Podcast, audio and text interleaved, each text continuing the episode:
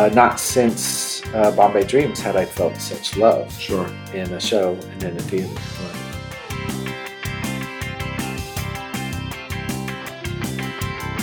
This is like going to be the best day of my. This is the best Sure. day of my life as far as my career goes. Yeah. I got two offers in one day. Amazing.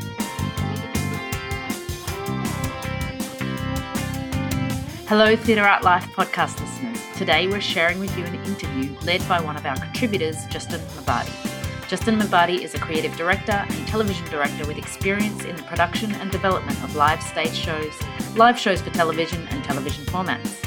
He has worked in 20 countries on shows of every scale. We hope that you enjoy listening to his interview. All right, so Jason Bassett is a universally loved New Yorker. He's been married to another Jason for nearly three years now and is a veteran Broadway stage manager. He's been running shows for over 20 years. Some highlights include Footloose, Hairspray, In the Heights, and a very special workshop of Fat Camp. he now serves as production supervisor to multiple companies of Hamilton around the world. Jason Bassett, thanks for sitting down with me. Mm-hmm. Um, I think it's important to explain that the podcast is geared towards entertainment professionals around the world, folks in the Philippines, technicians in Canada, stage managers in Australia, actors on cruise ships, etc.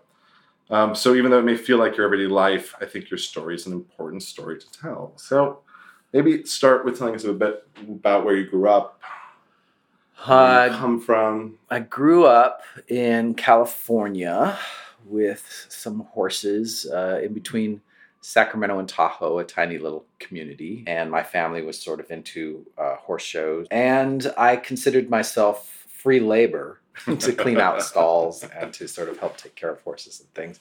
And when I turned 18, I was ready to uh, live in the city. So I moved to Los Angeles.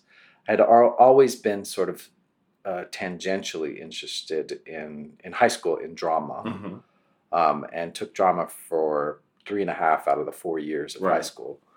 And so I went to a dramatic arts college in uh, Los Angeles called the American Academy of Dramatic Arts, thinking I was going to be a performer, um, and had a great love for Shakespeare and had a great love for the classics. And so you moved to LA when you were 18 for school, basically. Yeah. then, yeah. And it was a, a four-year program. Or? It was a three-year program, and it was a program where you got invited back after cool. each year. So the first year was like, I think it was like 300 students, and the next year was like 125 students or 60 students. I think they went took it make it made a dramatic cut, and then the last year was like a production year where you just had like 10 students Gotcha. and I did all three years, and then got out of school thinking, you know, where am I going? What am I doing? And then what happened?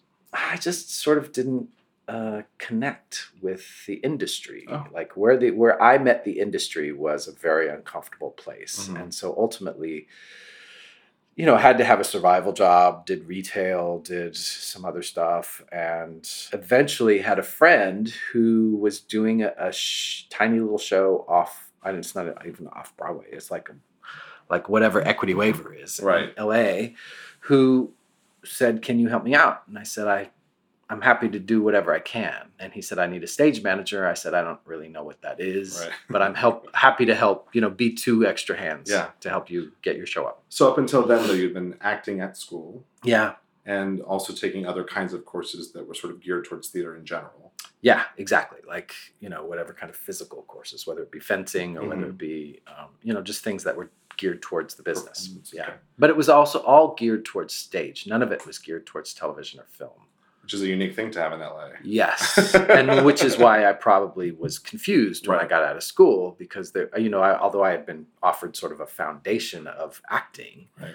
I had no technique in television or film and had no idea where to meet that industry, where to how how I sort of got involved in that industry. So when you went to stage manage for your first time, Mhm.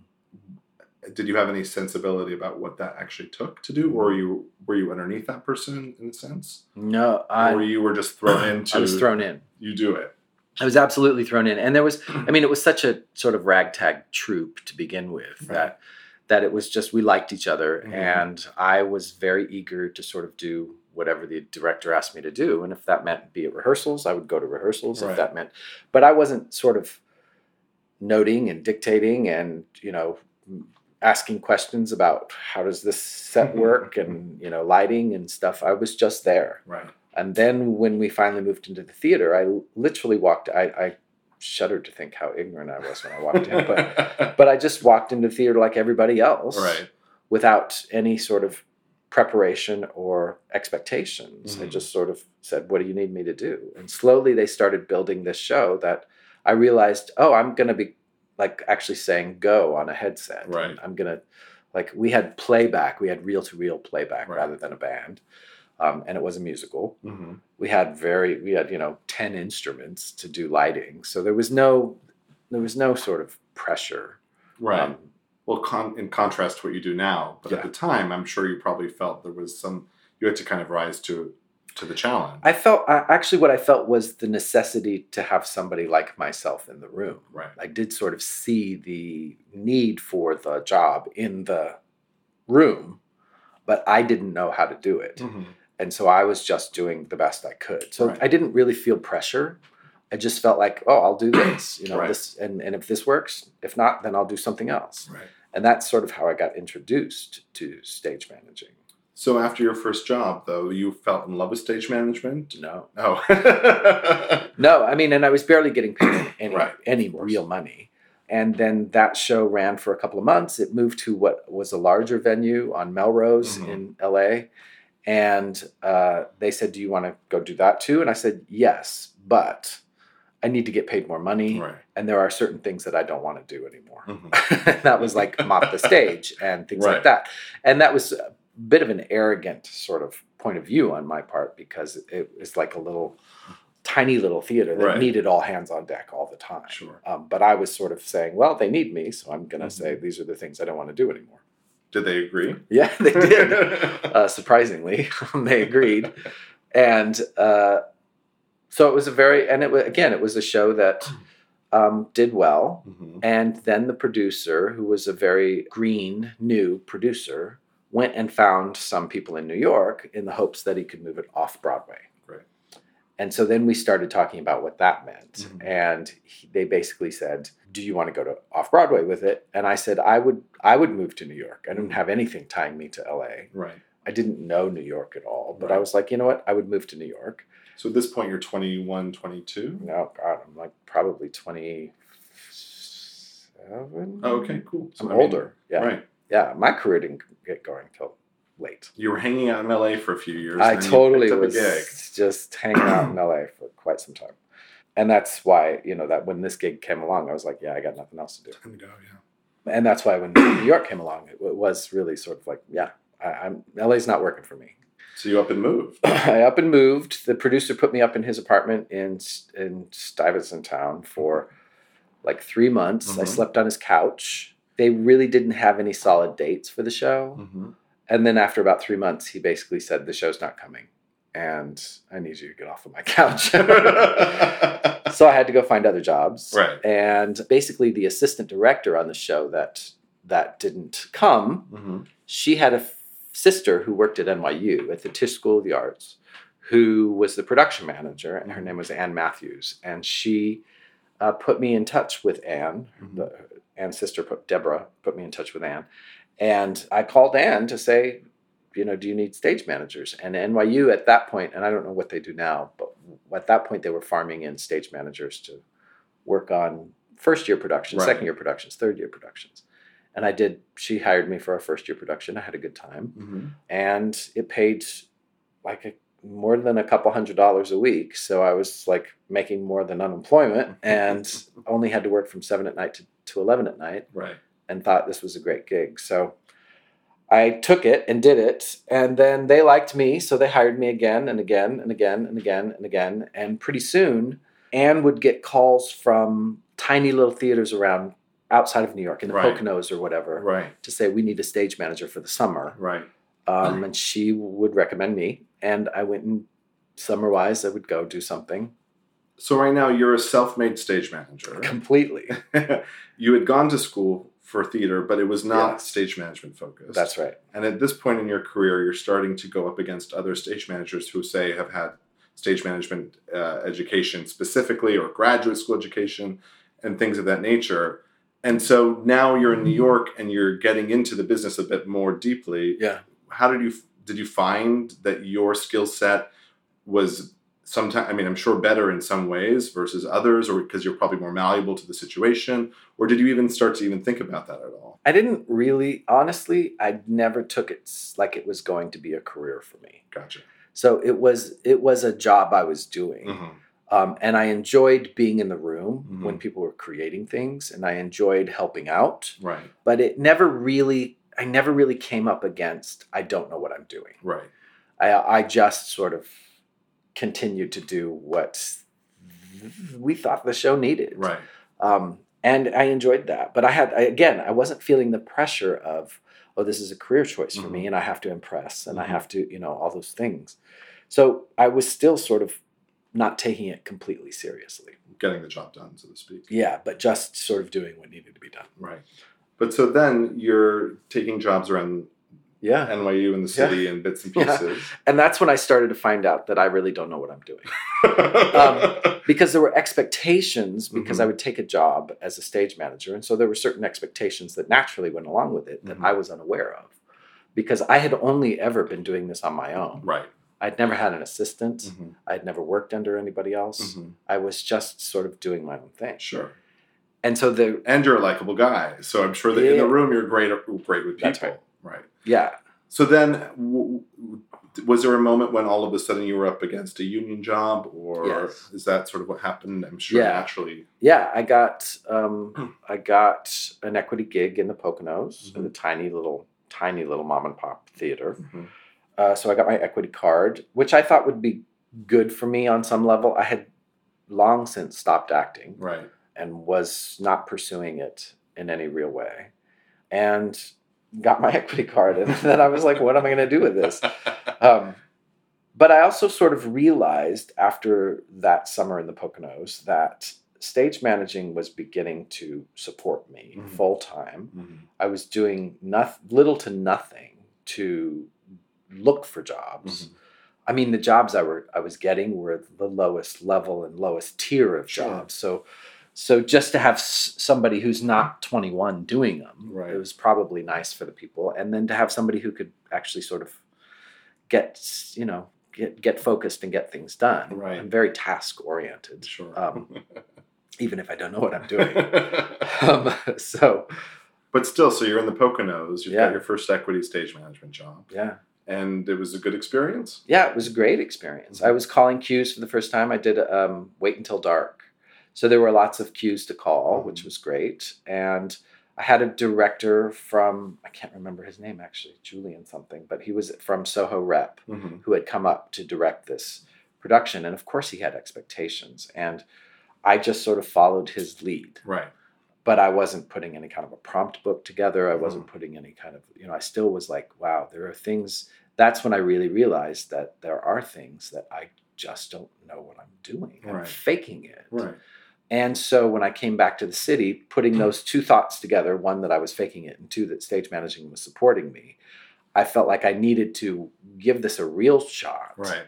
And I needed to go sort of find out how it's done. Right. I read somewhere that you sort of met Steve Beckler Yeah. through, I guess, handing your resume in, I imagine.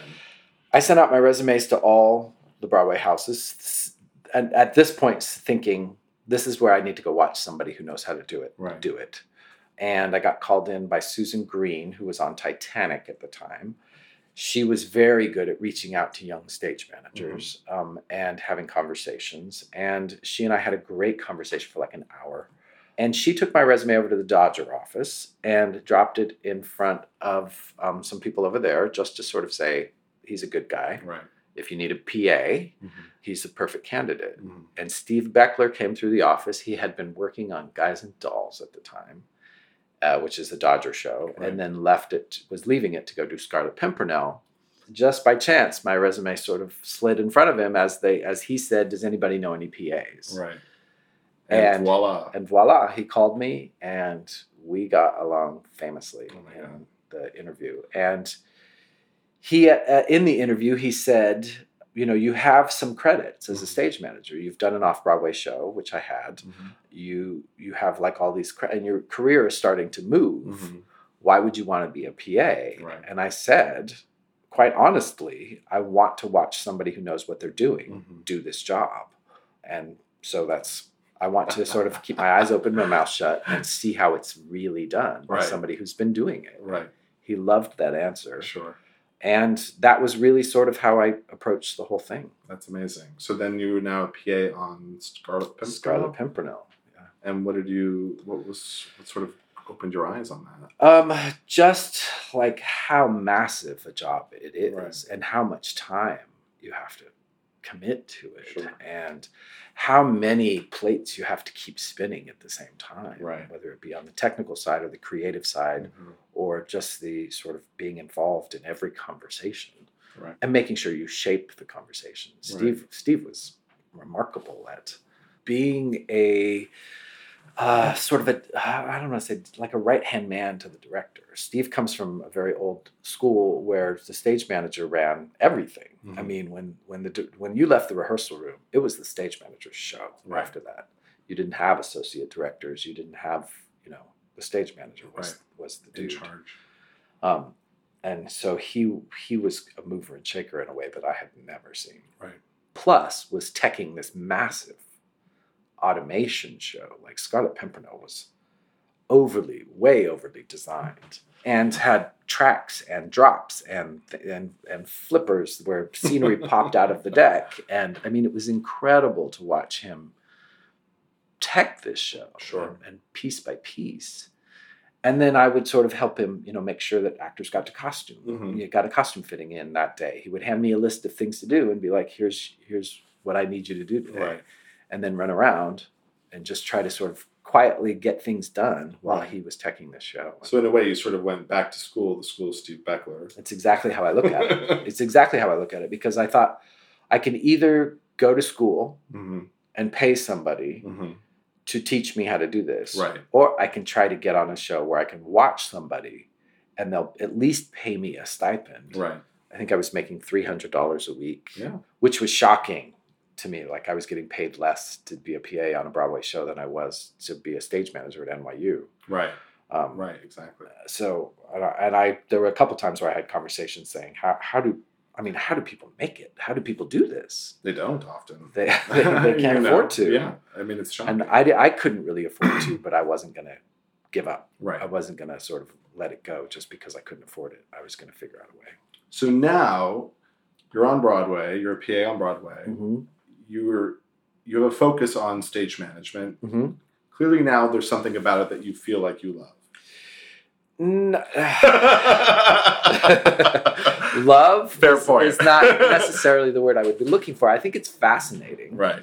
I think it's uh, challenging. Yeah. I don't. I you know there were things that there's more to hate about stage managing than there is to love I about agree. stage managing. I understand that. The hours are, are hateful. Mhm. The complaints you get from people and the anger that comes with it is hateful. Um, but it still becomes a challenge to sort of figure out each piece of it. Sure. And there is there is a a reckoning that had to happen within me about this career hmm that found me and that was continuing to haunt me hmm even though i sort of decided to sort of go get it Mhm. I was trying to meet it like i was trying to reckon with the idea of being a stage manager Sure. and is this something that i could actually do steve was one of the first things steve ever said to me like we did scarlet pimpernel together and then nine months as soon as i left scarlet pimpernel which as a pa you leave opening night Right. I went back to like, let me do some NYU jobs. Let me get a retail job. I was sort of, uh, you know, kicked out of the theater and back to, you know, your usual life. Yeah. Um, and Steve said, you're going to do Footloose with me, but it doesn't start for like nine months. I was like, well, what am I going to do for nine months? Thank you. Um, But in that nine months, you sort of, I, I was really like, is this something you're going to do? sure. and w- we started Footloose nine months later. And one of the first, I remember it was in pre-production. Steve, I I did something that Steve didn't like, and I and we, so he had to sit me down and tell me, hmm you know, this is how you behave, and this is how you react when I tell you to do something. Wow. And it was a very sort of hard conversation for me to have. Sure. But at the same time, in that conversation, he said, Listen, this is what I believe about you. He said, I believe you are going to move very quickly through this business Mhm. and you're not going to have a lot of choice about it. It's just going to pop up in front of you. You're going to snag it and it's going to keep snowballing Right. for you. He said, But you, there are certain things that you're just going to have to come to terms with and Mhm. that you don't know everything. Right. and that you're you you're the guy I hired, the guy who was my PA, who had his mouth shut and his eyes open, is the guy that I hired for Footloose, and you need to continue to be that guy Interesting. rather than feeling like you got the gig now. Right. I'm a second assistant on Broadway, so uh, I had one of those moments, and it Mhm. only took one of those moments for Mhm. me before I was like, he's.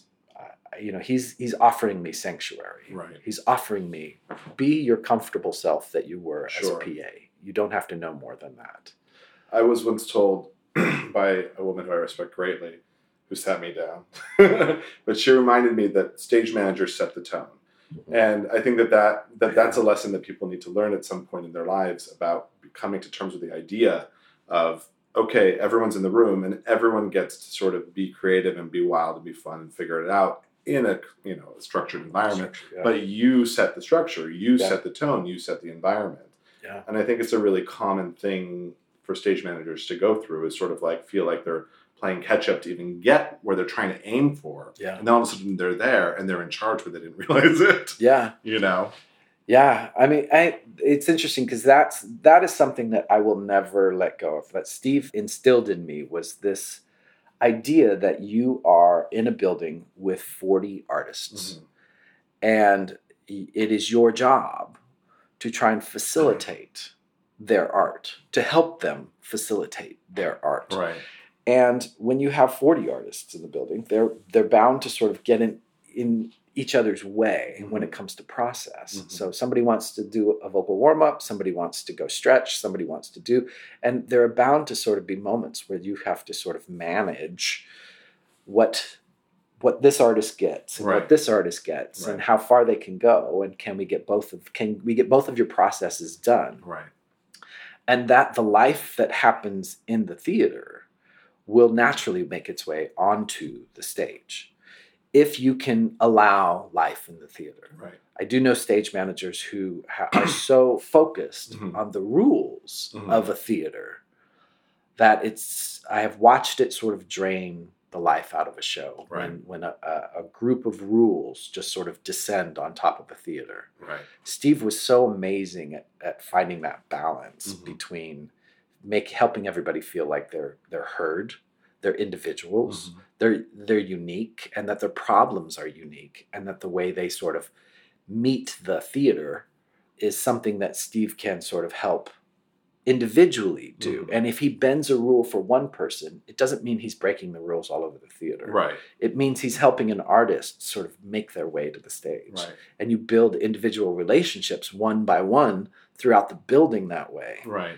And that makes for a very happy building It's a generosity of spirit, which is sort of Yeah. It's not. I wouldn't say rare, but it is important in the world of theater to find a way forward because you do have to put rules down, and I think it's important that you Yeah. sort of draw a line, Yeah. say don't cross this, yeah and then you find a way to actually be generous of spirit all the way across the board. yeah that's a great way to put it So before we get further into your career, now you're sort of learning about how groups of stage managers work and Yeah. how teams work. So, you know, without maybe being too specific about current situations, how do you now look at impressing upon your team the importance of what you're trying to drive forward as a, you know, production stage manager, production supervisor? How do you sort of build a team now of stage managers below you that that sort of takes what Steve Beckler taught you? How do you find people? What do you look for? well i mean certainly it's very different in the production supervisor world than it is when i was stage managing because when i when i would go when i would get a new project Mhm. and i would start to sort of put a team together i have you know there are your go-to sort of folks that you love amber Wedin, now Amber White, Mhm. is somebody who I've always adored Mhm. because she's she just we just synced as soon as I met her with In the Heights, Right. and she and I synced up pretty quickly, and so she's uh, often been my first choice. Um, and you'll find that most stage managers, you know, you want someone who is who complements you as far as the enormity of the job, somebody who sort of excels in something where maybe you don't. Right. And personality wise, you just want somebody who you enjoy spending the day with Yeah, because you course. spend all day long every day um, with these people. And so, you know, so personality wise, you want somebody who you enjoy, Sure. who can help with the atmosphere. Sure. So there obviously there's several things you look for, but I sort of realized two things. There was a lesson that Steve taught me early in Footloose that as an actor misbehaving or actor doing something and I would have a conversation and then I would take the information to Steve and then I would go back and sort of I was sort of being a go between or a buffer between Steve and the actor and the and the issue. At one point Steve said, "Don't get between me and the actors." And it sort of took me aback. And he said, you know, he said, you don't hurt. If you get between me and the actors, you take away the opportunity from my for me to have a relationship with the actors. Interesting. And it's important that I have that Right. relationship. So it's important that you know we identify the problems and you bring them to me, but that you uh, allow me to decide what the solution is, Right. and that don't for a minute think that this job, all of this job, belongs to me, the stage manager, Mhm. all of it. hmm I will delegate things to you and I will let you sort of take care of things. Right. But there is a reason you're an assistant Right. and not the production stage manager. Wow. And that was another like sobering lesson Mhm. about, you know, this is not, it is a team job and a team effort. But at the end of the day, the stage manager takes responsibility for everything that walks out of their office. Yes. Every paperwork, every email, every you know decision that comes Mhm. out of their office, the stage manager ultimately Mhm. has to answer for. Absolutely. And so when that's a conversation I have Right. at the beginning of putting a team together. And that what I learned early or after about two or three shows, I learned it was important to sit the team down before we started and let them know that Mhm. one, that that it's my job. Right. And two, that please don't try to dazzle me. hmm Like the more you think about like I'm I need to build my relationship with the stage manager who hires me for every show and da, da, da, Right. the more you sort of move in that direction, Mhm. the more you become something I need to manage. Right. And what I don't need are assistants that I need to manage. Absolutely. That the more you keep your mouth shut and your eyes open Mhm. and do what I ask you to do, the more we begin to build trust. Right. And then after a while, like Amber and I don't have never really need to like later we didn't need to talk about too much because she would just say I know what I know what he wants me to do Right. and she would come to me and say do you want me to do this Mhm. we don't have that conversation now because she's the PSM of Hamilton. but early on, it was uh, she and I were talking about every everything. I Mhm. mean, every tiny thing. I'm like, how how what is our move going to be? Like, Mhm. how do we want to? So she became my partner pretty early. But That's amazing. It's good to have someone like that on your team. Yeah, I feel lucky to have found her. I was um, speaking to a group of students, I think last month, and one thing that always comes up, and I'm interested to hear your take, is that you of- often find that people are willing to kind of do anything for any amount of money um, for as long as it takes. And one thing that I always tell them is that you're you need to get paid. that stage management, you know, you could, you know, it's okay to take one or two jobs. It's okay to do, you you know, to get your name and you're uh, out there in some Yeah. capacity. But at some point, you know, especially living in New York, and not to say, you know, it's not expensive anywhere else, but for me, in my experience, particularly here, if you're not making money, you're not going to be able to, to last. long. Yeah. You know, you'll you'll sort of fall out of rhythm and fall out of the ability to pay for your, you know, your bills and stuff. Especially when students are are paying X amount of dollars, sometimes hundred thousand dollars to go to school for it. Yeah. At some point, you need to return on your investment. And so I know that that's still quite tricky here to find a way forward to come in and find jobs. But how would you suggest sort of folks who are coming out of school, even not necessarily out of school particularly, but Mhm. and making it to New York and then taking a step up? Yeah, God, it's the number one question, isn't it? It's like it's such a hard it's such a hard question to answer because and and if if I'm sort of pressured to give a quick answer, I tell people say yes to everything for Mhm. the first 15 years. Right. I mean, it's it's an investment, and that's the thing about stage managing that is different from acting. is that you it's a tra- it's a longer trajectory. You're Right. looking for you're not if if you like stage managing in the theater, then you're looking to sort of do this for Right. a very long time. Right.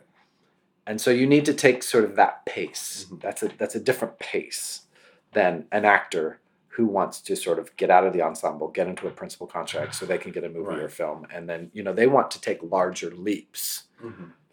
The stage managing, there's there's not that many leaps to take. Right. You can go from second to 1st Mhm. then from first to PSM, that's it. and that's now- about it. And then there's a handful though who, who are like you, who are now production supervisors. Yeah, but that's companies. like not something you. That's not a career you can sort of plan on. Right. That's a career that happens. I Right. mean, that's a that's a job that sort of shows up in front of you. So, Right.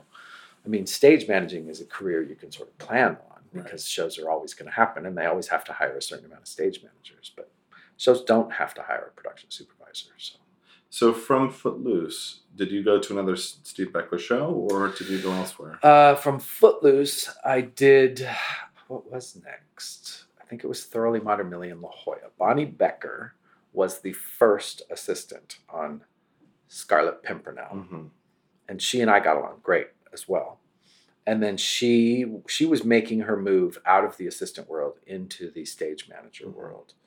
And so she called me and asked me to do Thoroughly Modern Millie with her in La Jolla Mhm. before it came to Broadway. And I said yes.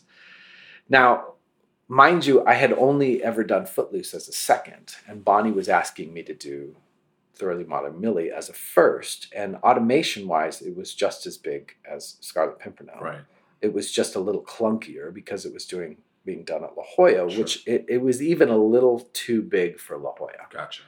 So Um, presented its own challenge Yeah. for that alone. in that atmosphere Yeah. it was challenging and then la jolla offers you you know several interns and pas you can Mhm. have six you can have however many you want um, basically um, and so we had a lot Gotcha. uh, and so it was another sort of hurry up and learn Mhm. experience because bonnie steve is i have to say the the major differences i see between bonnie and steve's although both of them have like super are, are the best in the business um, but steve sort of edges bonnie out in the way he wanted he loved the interaction uh, with the director and the actors and so when the director stepped away he loved being the stage manager that rehearsed the understudies and had Right. conversations about the show and had long you know he loved to He step into that role Sure.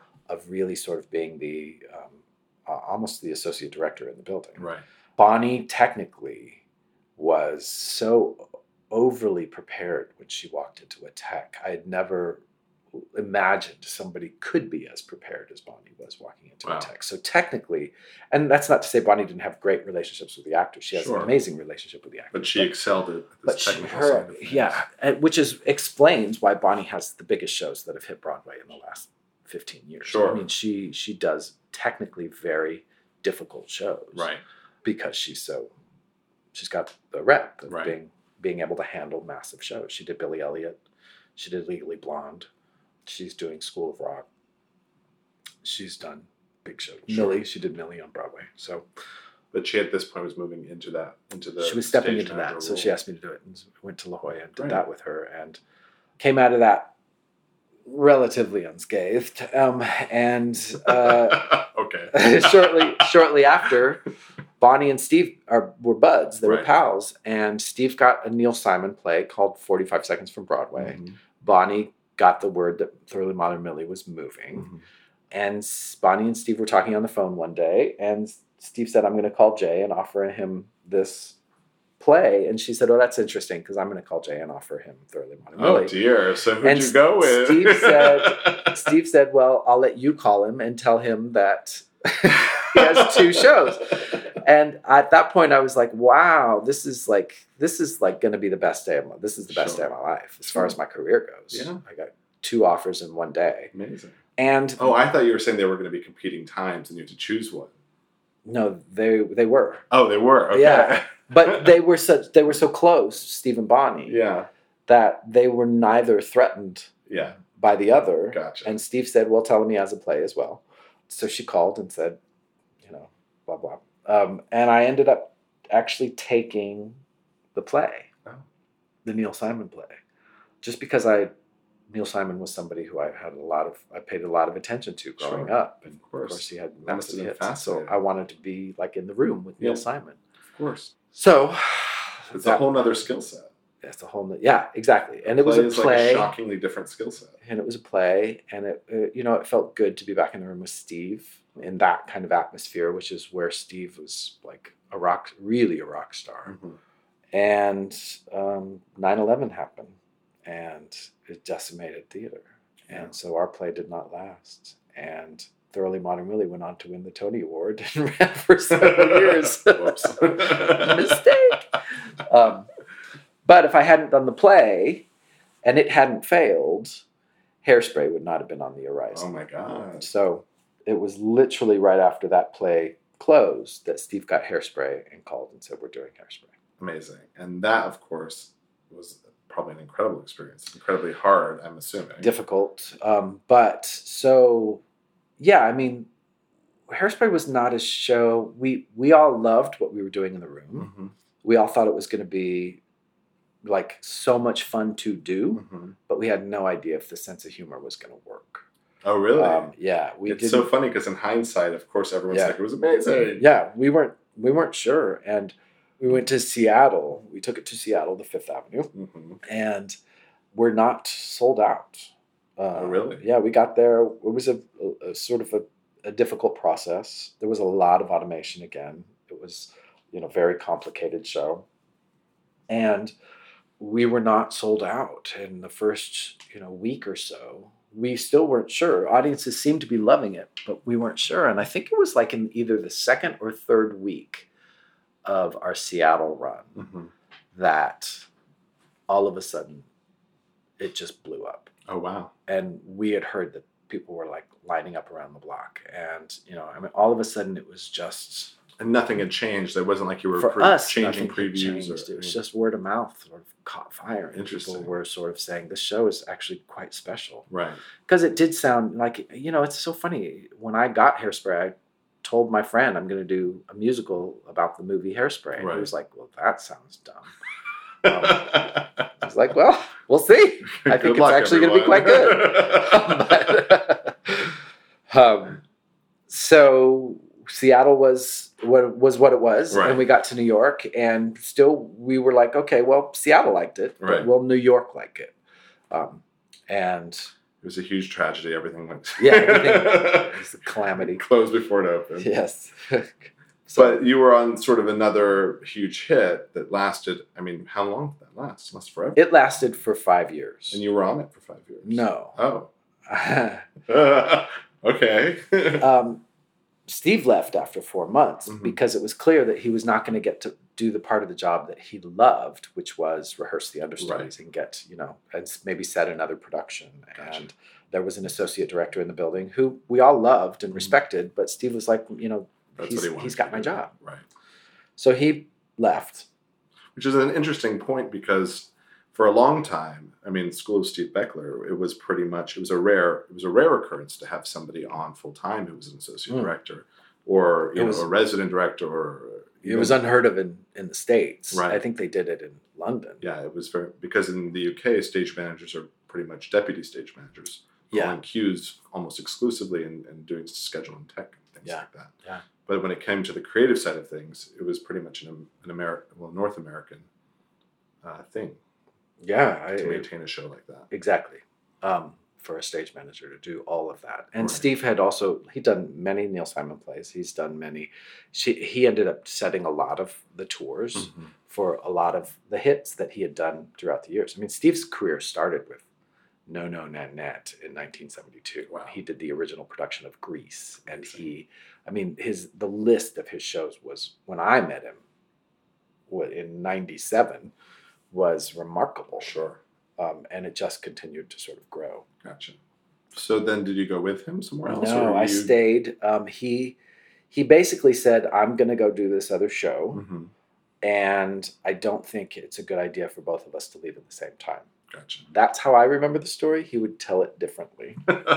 He would tell you that I turned him down, which I did not. okay. Um, but so he left, and uh, we had another stage manager come in, and Hairspray was very, very difficult. And I was also having sort of a sort of a personal crisis in my life. Mm-hmm. And so after about another three or four months without Steve there, I decided I should leave as well. Gotcha. And so I I actually saw it through the Tony Awards. And then the week after the Tony Awards, I left as well. Gotcha. For another job, or just you just left? I just left threw it to because I felt like you know things had been moving so fast. Right. Once I sort of started Scarlet Pimpernel, things sort of sort of went boom, boom, boom, boom, boom, Sure. and I hadn't really taken a breath. Sure. And so I promised myself I would take a few months off, Gotcha. and that trust that on the other side of that six or however many months, there would be another job. And it is something to learn because I think when you're a freelancer, you often, if you are without work for a short time, you think it'll never happen again. Yeah, and you like hear about your friend who got a big show, and you're like, damn, like Right. ugh, you know that panicky sort of feeling Right. of I'm never going to work again. If I don't take this next show, I'm never going to work again. That's it. And there's always another show. Right. Um, you just have to you have to take care of life at the same time. Yeah. It's a hard lesson to learn. It is a hard lesson to and literally almost to the day, four month. It was four months after I sort of decided I'm going to take a break. Bonnie called and said, "Do you want to do Bombay Dreams?" Amazing. And I said yes. Bombay Dreams was an amazing show to do, and again, massive. Technically, it mm-hmm. was massive. It was, and it was the Cadillac of sets. I mean, I just, it was incredible. It had, you know, we had 36 jets of water that shot 30 feet in the air Wow. and landed on the stage for, for these dancers to dance in the water So cool. on this, what, they called sort of an automotive finish deck. And this grill, I mean, it was just in, one of the most gorgeous shows you, I've ever seen. So like a really exciting thing to come back to. to Yeah, sort of take over. beautiful, beautiful show, and really like, uh, the, like to have a cast full of Southeast Asians uh, for the most part, or at least the leads, Mhm. uh, sort of embrace this their culture Mm-hmm. on Broadway, and then to see the audience embrace the show and walk in and beautiful like saris were walking Oh, in the door every night and just dressed to the T's Right. to come see their culture on stage. That's pretty special. was kind of incredible. That's amazing. I had never experienced that kind of love in the theater between the audience and the cast, and the cast sort of within themselves, because the outside forces on this show hmm were working against it, Sure. basically. Oh, really? Yeah, people thought, people assumed that it was a sort of somewhat racist, that we were sort of uh, Doing a Bollywood sort of show. yeah doing a send up Right. rather than being true to it, Interesting. And and the reviews were not great. Mhm. and so there was a lot of outside pressure that it wasn't you know to close Mhm. and that it wasn't going to be a success Mhm. and despite that it ran for like a year Oh, wow. which was more than we all anticipated and the the sort of the the care that they took everybody took with each other inside the theater was unlike any show I'd ever experienced That's so amazing. yeah What a cool experience. yeah So at this point, you've done now three shows with heavy automation. yeah How, how was your training up on something like that? Because I think that it's it's something that if you don't experience, it's a little bit you can be fearful Yeah. of it. yeah It's something that can hurt people. It's something Yeah. that can injure people, and you take responsibility. You say go, it Yeah. goes. yeah uh, I, you know I like math Mhm. I, I loved math in school and that it's kind of an algorithm kind of math problem Sure. um, that you're sort of deciding when something leaves when you know you know you're sort of understanding that this piece of furniture has to get out of the way of that piece of furniture before this one can leave you know and so it's these pieces this tetris large game of tetris Mhm. that you sort of put together so for me it was fascinating Right. and Steve on Hairspray especially, you know, didn't mind handing over his automation paperwork to me. Right. Because I was on the deck, I was working with the carpenters, I was sort of seeing how each piece moved, I was naming the cues, I Mhm. was giving them a color, I was doing all of the automation paperwork, uh, which he happily turned over to me. Bonnie is very much the opposite. Bonnie very much wanted to have con- absolute con- Sure. control, so that she was intimate with, was what was about to happen. Right. When she threw a switch, she wanted to know exactly what was happening. Sure. As does Steve, but he's fine to sort of let me sort of hand plan it and Right. and uh, and think about it and redo it if it's necessary or Mm-hmm. or give it some thought and give it a different number, give it a different color if it needs it, and you know all those kind of things. But- Sure. So now, when you train someone to call a show, perhaps who hasn't used automation, is there a sort of do you have a checklist in your brain about how you get them there, or how do you alleviate fears? I just remember for me when I was sort of getting into it, it's it's just such a like a fantasy of a thing that you you say go and something moves and Yeah. it can kill someone and It's scary. good luck everyone. Yeah, it's. I mean, do I have a checklist? I guess n- no. I don't really have a checklist. I I, I think the checklist is like, uh, do we have enough people on deck who have walk headsets on who can say stop? For sure. like that's that's the, that's really the the safeguard. yeah. Is that, point. everybody's on high alert? Yeah. And you, if you see anything, don't be afraid to say stop, um, or or hold um, depending on how serious the the issue is. I do remember when I sat down to call Footloose for the very first time with without any real experience at calling a big show. I can tell you that the, the first five minutes of Footloose, there were 100 cues in the first five minutes of Footloose with automation. Wow. And I literally wanted to cry and leave. Um, I wanted both of those things to happen Yeah. very badly and Steve wouldn't let me do either one of those Right. things. And the once I figured out that I wasn't going to get to get out of the seat, there was no Mhm. way out of the seat. right. I got mad, and when I got mad, I started taking control of the show Sure. Sure. and taking control of how I called the show. Sure. And that was for me. That was key. Yeah. Like you, you don't get to leave, and so it made me mad, and so I called it better. Fury. That's how you call yeah, it. and so I started to get on top of the wave, as they say. So- Right. Well, that's really cool. So now your Bombay Dreams closes. You are Yeah. now in the Heights. No, after that, Bonnie and I did Glass Menagerie together with Jessica Lange and Christian. Well, it wasn't initially Christian Slater, it was Dallas Roberts to Mhm. begin with, and then it was Christian Slater. And that came with its sort of fair share of um, challenges as well When did you step into the production stage manager role? within the Heights. Oh, within the Heights. Because I did a couple more shows with Bonnie. I did Lestat with Bonnie, which we thought was going to be a huge hit, um, and clearly was not. And then she didn't really have a place for me after Lestat because Legally Blonde had done a workshop Mhm. and they had sort of arranged things. And then Bonnie got offered Legally Blonde. And so that was the only slot that was really left. So she took it and then said, I don't really have a slot for you on the Right. next one. And I said, That's okay. I've done, at that point, I had done like seven or eight Broadway shows. Amazing. And I should, my resume should speak for itself. Sure. Self-taught Jason Bassett. Self-taught, yeah, exactly. and I had developed relationships with general managers. Yeah. And, you know, I, I was like, I need to sort of test it's time. test where I'm at. Yeah. And along came Grey Gardens. Um, and it was uh, with Judy Schoenfeld, who had not done a Broadway show. She had she was a PSM on Grey Gardens off Mm. Broadway, and I think had done some other things regionally and on off Broadway, but didn't have the experience of running a Broadway show. So actually, for the first time in my career, I was looked at as the, as the person who had experience Mhm.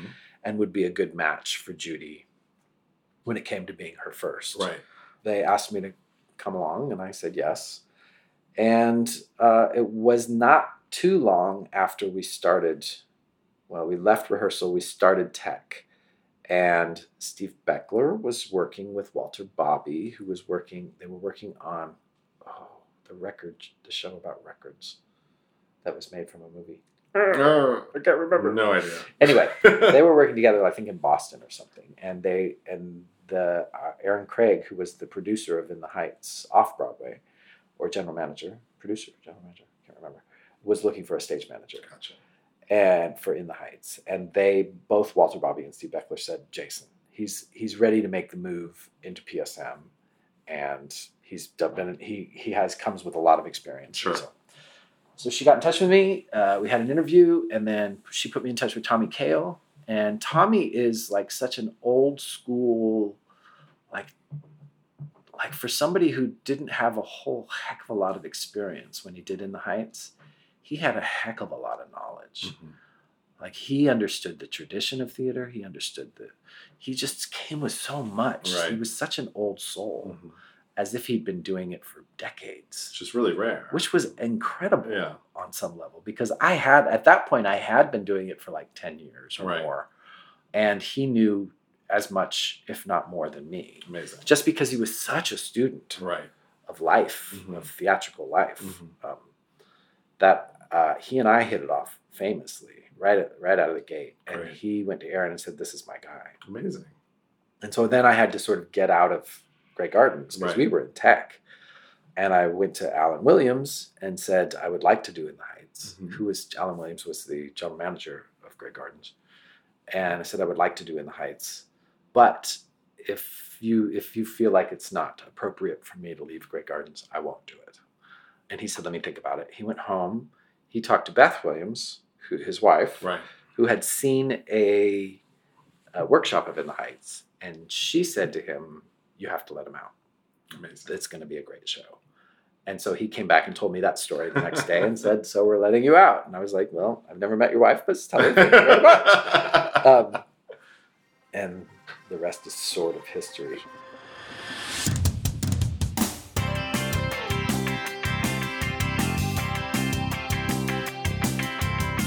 Please write a review on our podcast, whatever you listen to your podcast, and let your friends know about us. You can learn more about Theater Art Live by visiting our website at www.theaterartlive.com. And you can also follow us on social media and leave your questions and comments on Facebook, Instagram, LinkedIn, Pinterest, Twitter, or YouTube. We want to thank David Sire for composing the music for our podcast and Michelle Shirata, who is our sound engineer.